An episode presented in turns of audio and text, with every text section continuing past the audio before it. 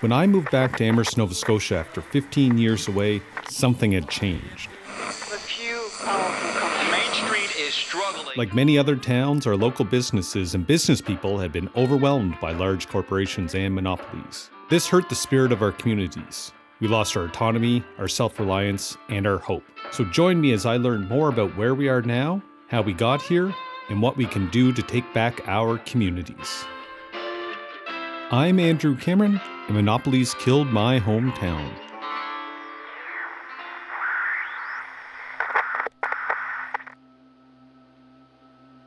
Welcome back to episode 27 of Monopolies Killed My Hometown. I'm your host, Andrew Cameron. Uh, today's episode, we're going back to the Royal Commission on Price Spreads, and we're going to talk about agricultural implements. We're going to talk about tractors, we're going to talk about farms, uh, we're going to talk about combines, we're going to talk about all that equipment, and we're going to look at what the Commission found this industry's impact on price of food, on farmers was in the 1930s. We're going to look at some of what they thought could be done to help out at that point, and then we're going to connect that back to the right to repair movement that's really being pushed forward today. So stick around. There's lots of great stuff in this episode. I really enjoyed reading this section and kind of going through this one because I've talked before that Cumberland County has a lot of farming and farmland uh, around it. I remember when there were a lot of really healthy, small rural communities that were really centered around this farming and the farming lifestyles. On top of that, my wife grew up on a dairy farm, and that her family goes back four plus generations on that land. And when we go out there, you can see some of the remnants of the healthy community that existed out there, but is struggling and isn't quite there. I like that section because it kind of pointed out or talked about some of the things that were happening that caused the problems that you see in these communities. Also, for me, like one of my best friends growing up owned a tractor dealership. And so I've kind of grown up tangentially around this whole business. And even then, I've also bought a lot of tractors and other equipment from them since we started our business. Like I see the number of jobs that these tractor dealerships create. They employ mechanics, uh, salespeople, parts suppliers, the office administration that comes with them. They provide a lot of economic boost to the community. And I also know that the level of service that they provide to us because they are locally owned and I know them. I think for us to have a healthy farming community again, we need the healthy support industries for the farmers, right? The tractor dealers are definitely part of that in this section, I enjoyed their investigation of kind of what the business model was at that point in the 1930s.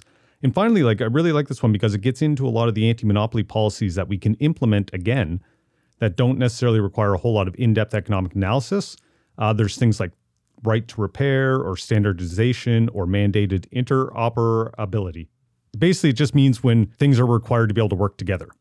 Back to the report and the investigation. So the commission found in the 1930s there were four large manufacturers of agricultural implements. There was Massey Harris Company, International Harvester Company of Canada, Cockshutt Plough Company, and Frost and Wood Company. And these four companies had approximately 75% of the market share between 1929 and 1933. But at that point, International Harvester was a wholly owned subsidiary of the largest American farm implement company. Massey Harris and Cockshutt Plough they both had broad, diverse ownership. But the fourth company, Frost and Wood Company, is actually a subsidiary of Cockshutt Plough Company. So, really, the top four companies were effectively only three companies, and one of those was a subsidiary of the largest American company. Based on everything else we've gone through before, three major companies in an industry with 75% of the market share is not a competitive market or a competitive industry. So, the Commission stated about the industry We have seen in other industries how competition of that nature can lead to abuses and unethical practices, and while this industry and its employees may in this respect have been more fortunate than some others, it is probably the absence of simple competition that has resulted in higher prices to farmers than would otherwise be obtained. So basically, the commission was just saying because there wasn't the competition, farmers had to pay more for their tractors and all their other farm equipment. And when we go back to what was happening at the beginning, that they were getting less and less for their grain and other products, this extra cost on the tractors because lack of competition was just being extracted and taken from the farmers, making it harder for them to survive and run their farm and run their business.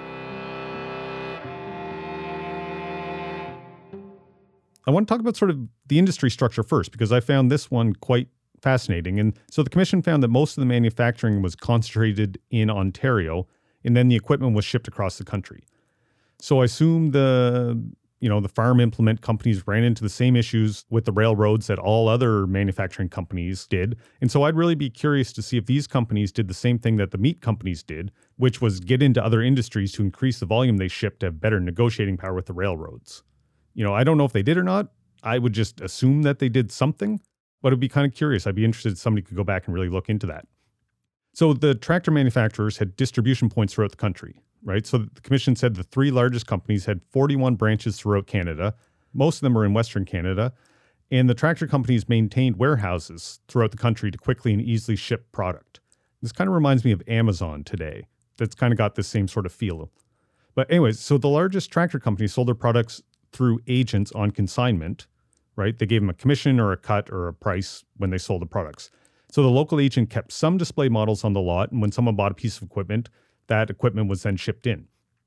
And so the commission found that this was really a costly system because the manufacturers had to maintain all these warehouses, transfer points, ship goods across the country. And all of these costs are predominantly fixed costs, right? So if the number of tractors that they sell decreases, they can't necessarily just get rid of a warehouse. You can't scale those costs up and down depending on how much you're producing. And so the commission found that this system really created inflexible prices for farm equipment across the country, which could have also driven up the cost being paid by the farmers for their equipment. And I can also see this system here creating huge power imbalances between the manufacturer and their agents.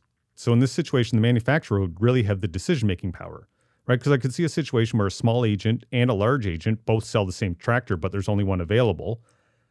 And when you look at it that way, who's the manufacturer going to send that tractor to? I mean, it's easy. They're going to send it to the biggest agent who does the most volume and most business for them.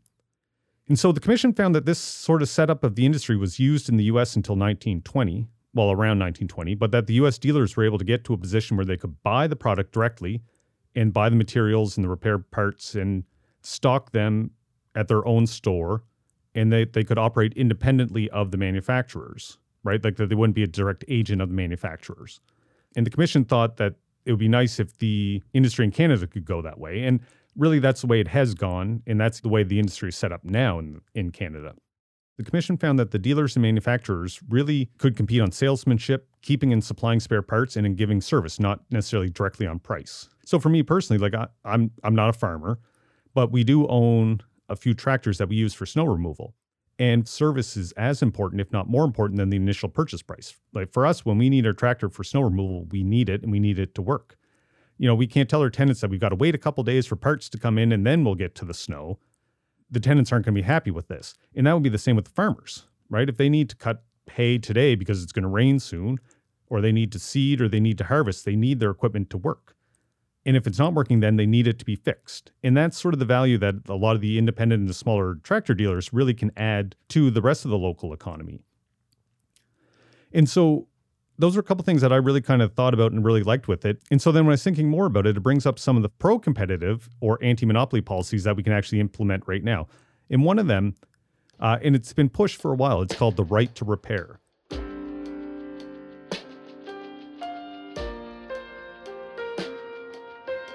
And this is really a movement that started in the US, and they're having some success in the US with it right now. Um, some of the states are passing right to repair legislation, and the federal US government is looking at doing something as well. And actually, our government, the Canadian federal government, passed in the 2023 budget a desire to look at the right to repair legislation in 2024. And unsurprising to this, the North American Equipment Dealers Association, which represents all the big tractor manufacturers today, doesn't like this new legislation. And so the push for this legislation really started with farmers out of the US, and it impacts all of us. And the reason it started with farmers is because today, equipment manufacturers, John Deere, the big green tractors, is one that's usually cited the most about this. They have used rules and other legislation to block farmers from fixing their own equipment. For example, this is according to the Ontario Federation of Agriculture. If a farmer or non certified repair person breaks a password or a digital lock to make a repair on the tractor, they are violating the Copyright Act. And when you stop and you think about this, like this is just mind boggling. I'm trying to fix a tractor. What does copyright law have to do with me fixing my tractor? And this applies to like your cell phone, so many things with any software in it. Big firms or the OEMs, the original equipment manufacturer, is using copyright to stop you from being able to access and fix your equipment. Do you want more anti monopoly news while you're waiting for me to record the next episode? Sign up for the Canadian Anti Monopoly Project newsletter at antimonopoly.ca slash newsletter. The argument that the OEMs, the manufacturers, are making is that they have a copyright on the software underpinning the tractor, the combine, the cell phone, the computer, the camera, and that if you modify the software, you're breaking their copyright on their software nothing to do with like the actual equipment working or anything like that. It's about the software. And they also make the argument that if you're a non certified technician or a repair person and you try to fix your computer or any of the equipment, right, you've also voided the warranty. And so these are the ways they're getting around making it so basically you can't fix your own equipment if it breaks. Right. So when I think back to it, if you go up to say anybody and you ask them, how does copyright law impact farmers and tractors, most people would look at it and go, well, why? Why is that in there at all? What impact does this have on anybody? Why are we letting this happen? But it actually gets weirder than this because in the past, some companies have argued that, in this case, the farmers, the farmer may own the tractor, but they're only licensing the software from the company to run the tractor. So they're somewhat arguing that the farmer doesn't actually own the tractor it's just a weird, weird legal situation we've allowed to, you know, develop. And sort of the right to repair laws are really going to get at trying to resolve this one. So in these situations, what happens when a farmer's equipment breaks down, like their combines, tractors, whatever? So instead of the farmer being able to go out and buy, you know, the diagnostic tools or having access to the software or access to the uh, computers that are in there, the farmer has to wait for a licensed or a pre approved technician to come out to fix the problem. So I found this CBC article from 2021 about a grain farmer in Alberta. And this farmer said that there was a computer glitch in his combine that forced him to wait for two hours for an approved tech to come out and reset the computer. It took five minutes for the tech to fix the problem. And this combine sat idle for two hours while he needed to be harvesting the grain. Then the farmer would have had to pay top rate for the technician to drive out, fix the problem, and drive back.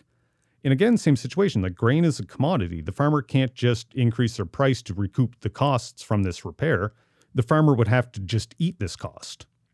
And so when I look at this, like using other laws like the Copyright Act to force farmers or consumers to use licensed technicians is just a way to extract more money from us. And so the push for the right to repair laws is to deal with some of these weird legal structures we've let happen. And we got to go off on a little side quest or a little tangent on this one because we talked about farmers, but it's important to realize that no one is immune to this. And the US military has this problem. So I found a 2019 article from the New York Times. There was a logistics officer in South Korea, and he was trying to get a generator fixed.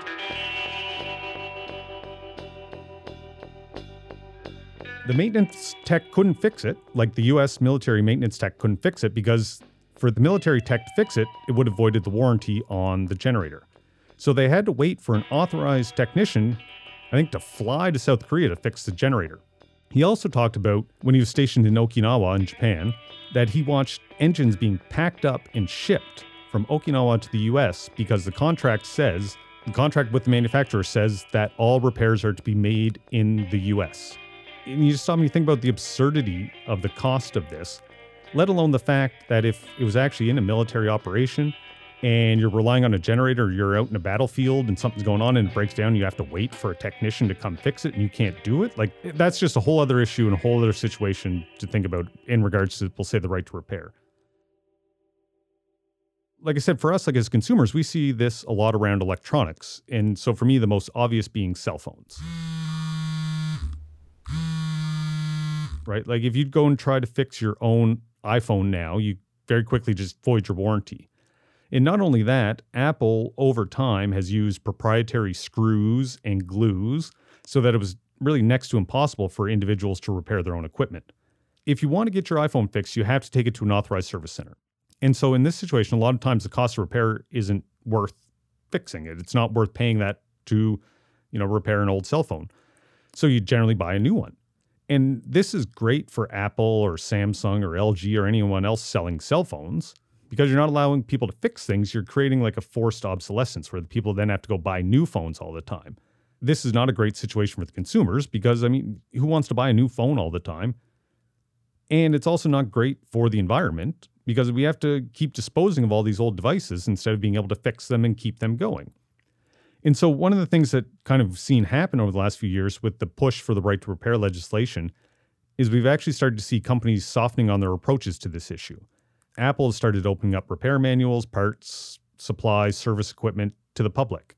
Other companies are doing similar things too. And so, you know, if you've listened to enough of this, my somewhat, we'll say, cynical take on this is that they're really relaxing their stance slightly in hopes of avoiding any regulation. Because one aspect of the right to repair legislation that we need to keep pushing for are mandates for keeping parts available, right? It's one thing to have the right to repair your equipment, but if the original manufacturer, like Apple, John Deere, uh, Lenovo, Samsung, Honda, GM, whoever, stops making the parts you need for the repair, then your right to repair just doesn't matter. I'd never really thought about the right to repair in the context of keeping parts.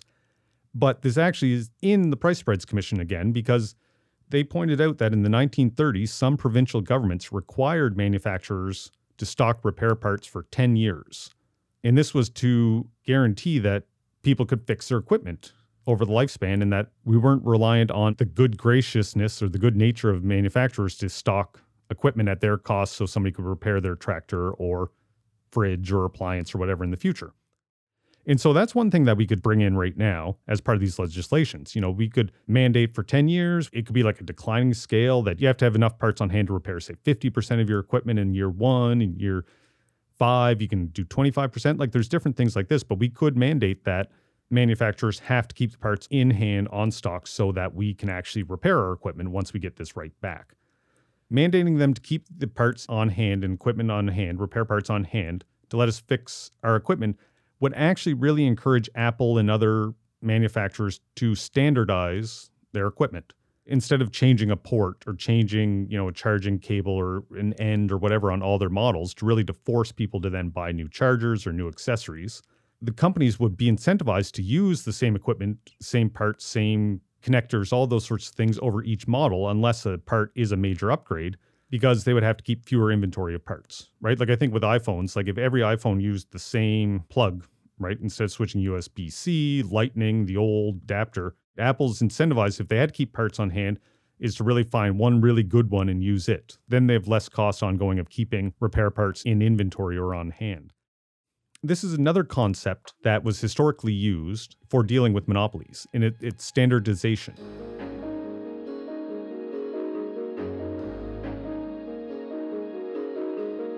This was one of the things that really came out of dealing with the telephone monopolies, like Bell Canada and AT&T.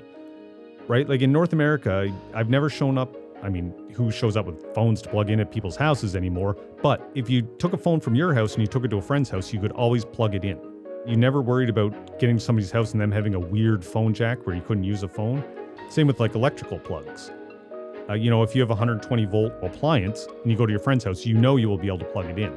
You're not worried about, okay, what adapter do they have in their house versus what adapter do I have here? Is because we standardized them all and we mandated a standardization of things like phone jacks. Mandating it broke up the ability of a large company being able to change that every five years, enforcing everybody else to go out and replace their phones or buy new cables or new charging or new power cords. That standardization prevented that, and it also allowed other businesses to be built on top of these you can really see the standardization benefits when you start looking at computers in the tech industry. Computer monitors all have the same inputs. So you can use an HP monitor with a Lenovo computer. You can connect a Samsung monitor to a, a, a Mac because they all use the same inputs, right? HDMI, DVI, all those different ones.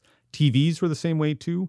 So in theory, I could, you know, go up to my parents' attic, dig out the you know 40 year old commodore 64 monitor that's there and connect a computer to it from today.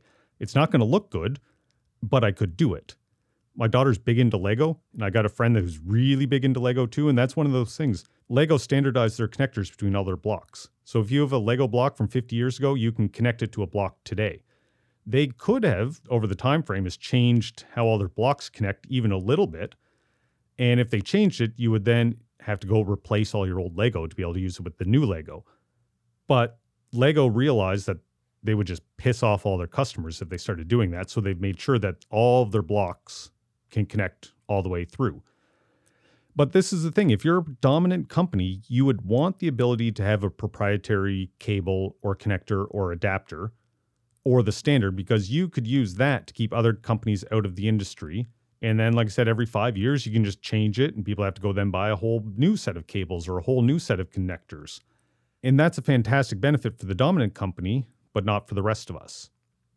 So, with standardization and standardizing ports and standardizing how equipment works together and how things connect, like I said, does a couple things is it reduces the power of dominant firms to use that proprietary technology to keep other companies out. And it also allows other people to get in and build upon the product that's there. So you can start to get other businesses and you can start to get new businesses in. Like I said, the Canadian federal government has proposed right to repair legislation. Uh, I'll post some links to it. This is one of those ones that, you know, if you're talking to your MP or you mention that to them, push them to pass this legislation, right? Because it has a whole lot of benefits for us. You know, as everything else seems to be going up in price, it'd be nice to be able to fix some things again, right? Whether that's your appliances or your fridge or your TV or your phone or your car, like, and not have to just replace things. One, it's going to be cheaper for all of us. Two, it's going to be more environmentally friendly. And three, if you know standards aren't going to change all the time, you're then able to start designing or start working with it and building more businesses and building more opportunities that way. So I'll post some more links to the legislation. I'll post some more links to the right to repair movement. But definitely, this is one to follow along. And I'm really hoping that our government, like in Canada, the federal government, will really push for this to move forward. So I hope you enjoyed this show, this episode on farming equipment, and I hope you can see how this connects to us today, especially with, you know, rising grocery prices and cost of food going up for us. So if you enjoyed this episode, like, follow, share, subscribe in your favorite podcast app. And then check back next week. We're going to carry on with the price spreads report and we're going to carry on with the food theme and we're going to look at uh, canning of fruits and vegetables. Take care, everyone. We'll see you in a few weeks.